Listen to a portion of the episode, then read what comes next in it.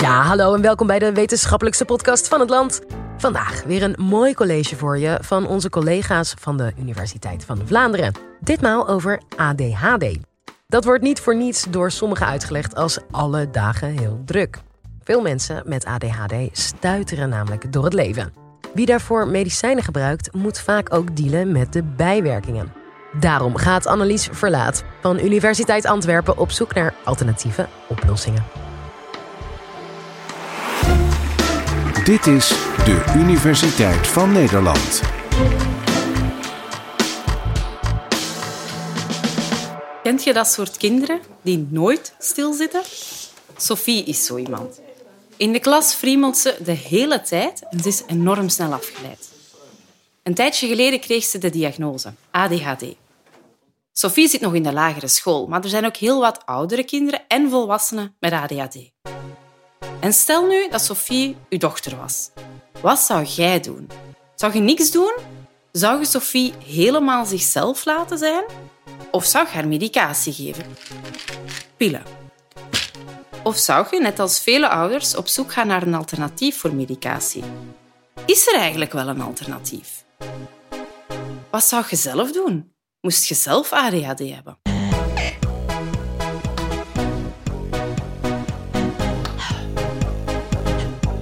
Oké, laten we beginnen bij het begin. Wat is ADHD?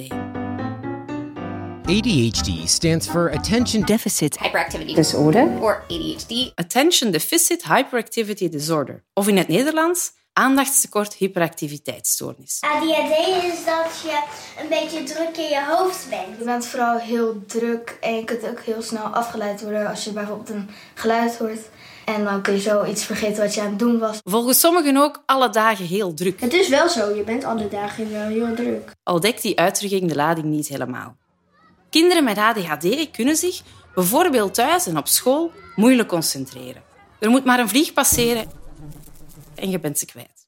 Ze zijn verstrooid, impulsief en druk. Ze lijken niet te luisteren, onderbreken anderen en bewegen zowat de hele dag. Bij een deel van de patiënten is dat niet stil kunnen zitten, de hyperactiviteit, niet zo'n probleem. Zij ondervinden vooral concentratieproblemen. En ook volwassenen met ADHD hebben meestal last van verminderde concentratie en een algemeen gevoel van onrust, eerder dan dat ze de hele dag stuiteren. Fijn is anders. Nu ik verschillende symptomen van ADHD opgesomd heb, hoeveel kinderen of volwassenen met ADHD kent jij eigenlijk? De kans is groot dat je wel iemand voor de geest kunt halen, want ongeveer 6 à 7 procent van de kinderen wereldwijd heeft de diagnose. In bijna elke klas zit dus wel een kind met ADHD. Vaak zwakken die symptomen wel af naarmate een kind ouder wordt, maar meer dan de helft van de kinderen met de symptomen op jonge leeftijd blijft symptomen ondervinden als ze volwassen zijn.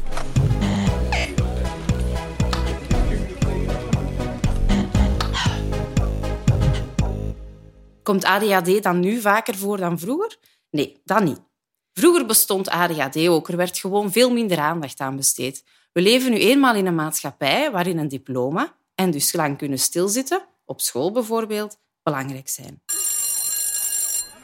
Hoe ontstaan die kenmerkende ADHD-symptomen? Wel, typisch voor ADHD is verminderde activatie van bepaalde hersengebieden. Dat komt vooral door één stofje. Je hebt er misschien al van gehoord. Dopamine.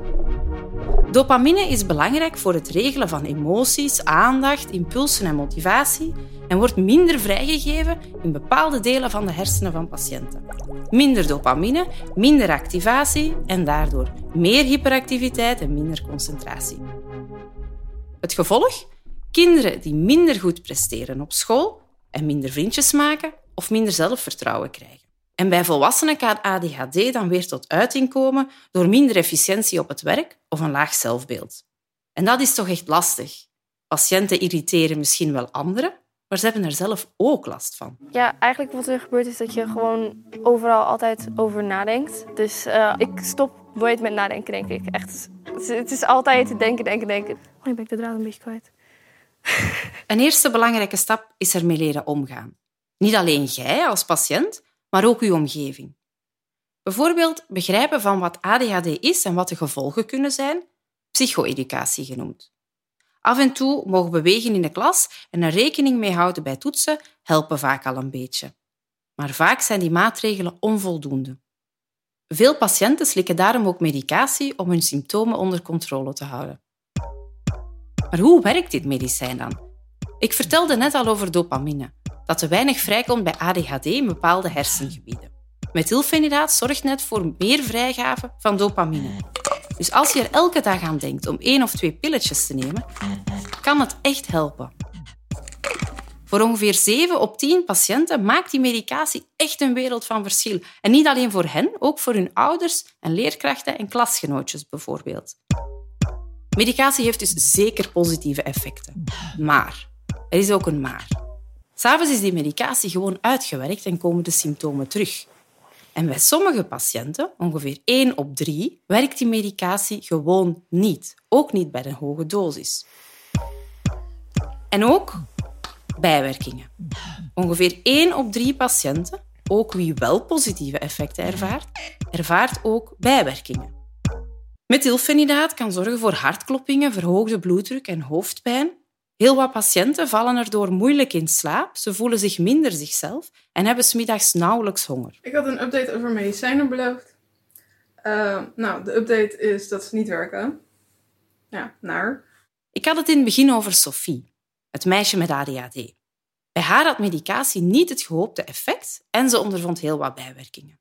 Ze heeft het soms ook erg moeilijk met die ADHD-symptomen en ook haar ouders en klasgenootjes vinden het vaak erg zwaar.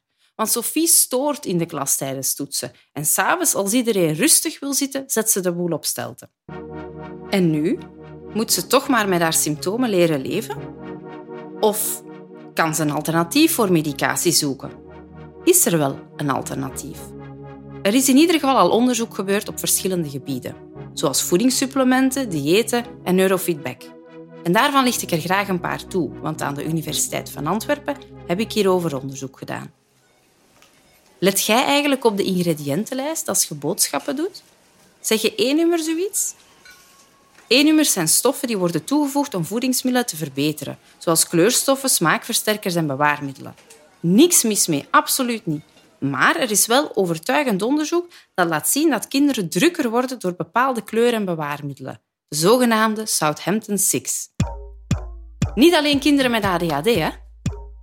Ook kinderen zonder symptomen of zonder de diagnose worden er drukker door. Dus die producten vermijden, die E-nummers vermijden, is op zich geen behandeling voor ADHD, maar het kan de symptomen wel verminderen.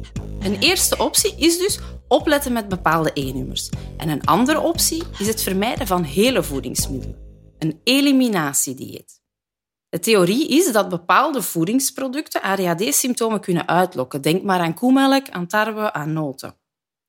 Maar die uitlokkende producten kunnen sterk verschillen tussen patiënten. Wie dit dus wil proberen, moet eerst een aantal weken een heel sterk dieet volgen om zoveel mogelijk triggers weg te laten. En als het gedrag dan na een aantal weken verbetert, wordt elke productgroep één voor één weer toegestaan om zo uit te vissen wat de trigger precies is. En dat kan in totaal wel een jaar duren. Zo'n dieet kan dus heel nuttig zijn, maar mag niet onderschat worden en mag enkel onder begeleiding van een specialist. Bepaalde diëten zouden dus kunnen helpen bij ADHD. Maar we zouden de symptomen ook kunnen proberen aanpakken door wat er misloopt in de hersenen te corrigeren. Bijvoorbeeld met neurofeedback.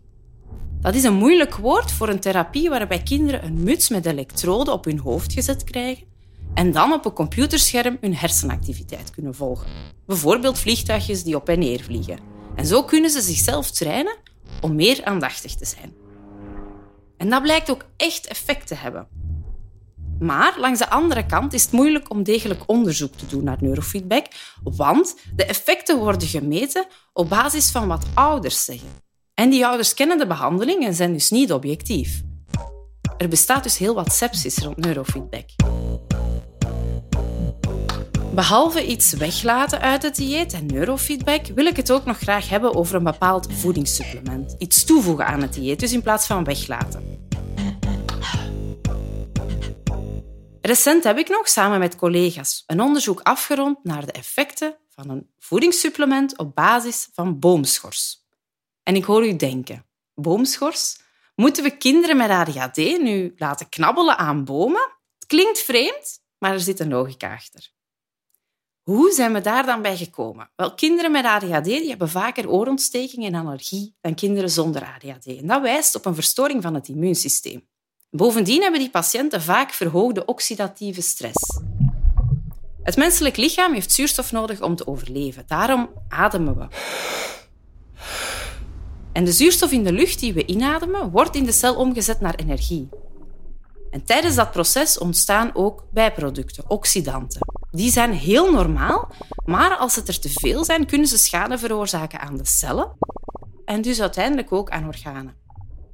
We vermoeden dat enerzijds het verstoorde immuunsysteem en anderzijds meer oxidatieve stress bij ADHD zorgt voor schade, minuscule schade aan de hersenen, waardoor die dus minder optimaal werken, wat leidt tot typische ADHD-symptomen. Dus oké, stel ADHD-patiënten hebben inderdaad verstoorde immuniteit, meer oxidatieve schade in de hersenen. Hoe kan boomschors dan helpen? Let op, het gaat hier om een extract van boomschors in capsules of tabletten met de naam pycnogenol. Pycnogenol bevat veel polyfenolen. Dat zijn natuurlijke stoffen die ook in groenten en fruit zitten, rode wijn, groene thee en cacao. Die polyfenolen kunnen de werking van het immuunsysteem verbeteren en oxidatieve stress verminderen. Win-win dus. Pycnogenol werd getest in 2006 bij kinderen met ADHD en bleek veelbelovend. Kinderen die vier weken het extract kregen, werden minder hyperactief en konden zich beter concentreren op school dan kinderen die een placebo kregen, een pilletje zonder actieve stof. Pycnogenol veroorzaakte ook nauwelijks bijwerkingen en onze interesse werd dus gewekt. Maar vier weken is een hele korte periode voor een voedingssupplement en het was nog onduidelijk in hoeverre de effecten vergelijkbaar waren met die van methylfenidaat, de medicatie. Daarom hebben we dat onderzoek herhaald met meer kinderen over langere tijd en in vergelijking met een placebo en in vergelijking met medicatie. En wat bleek? Ook in onze studie had pycnogenol een positief effect op het gedrag van jonge ADHD-patiënten. Dit positieve effect werd vooral door leerkrachten gemeld en vooral op hyperactiviteit. Medicatie had wel duidelijk een sterker effect op concentratievermogen. Een opvallend resultaat was dat ouders helemaal niet zo'n sterk effect van pycnogenol rapporteerden, maar wel van medicatie. En het is onwaarschijnlijk dat dit voedingssupplement enkel op school werkt en niet thuis. Maar dat effect ontstaat heel subtiel na een aantal weken, in tegenstelling tot medicatie, wat eigenlijk binnen het half uur een effect heeft. Voor ouders kan het daarom extra moeilijk zijn om dit effect duidelijk waar te nemen. Het grote voordeel aan pycnogenol was dat er, ook in onze studie, nauwelijks bijwerkingen gerapporteerd werden, tot vijf keer minder dan bij medicatie en evenveel als bij placebo. De bijwerkingen die toch gemeld werden, waren hoofdpijn, duizeligheid en buikpijn. Dus hoe kunnen we omgaan of hoe kan jij omgaan met ADHD? Laat één ding duidelijk zijn.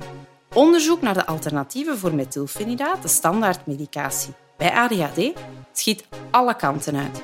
En heel teleurstellend, voor geen enkel alternatief is het bewijs zo sterk als voor medicatie. Er zijn vaak nog te weinig onderzoeken gebeurd, of bij te weinig proefpersonen, of studies duren niet lang genoeg. Maar ook kinderen met ADHD verschillen onderling heel erg. Waar het ene kind mogelijk geen effect ondervindt, kan het andere enorm geholpen zijn. Net als medicatie zullen alternatieve opties dus zeker niet alle kinderen met ADHD helpen. Over enkele jaren kunnen we hopelijk op voorhand al een idee hebben welke medicatie of welk alternatief een grote kans op slagen heeft bij een bepaalde patiënt, bijvoorbeeld door een bloedanalyse. Want een behandeling op maat van het kind, dat lijkt de toekomst. Je hoorde Annelies Verlaat. Lekker toch? Wij leren met gewoon een lekker podcastje in je oor. Elke week zetten we daarom twee nieuwe afleveringen online. Abonneer je op ons kanaal om niks te missen. Ja, en gewoon ook wel een beetje om ons blij te maken. Volgende keer heb ik een college voor je over taal. Tot dan!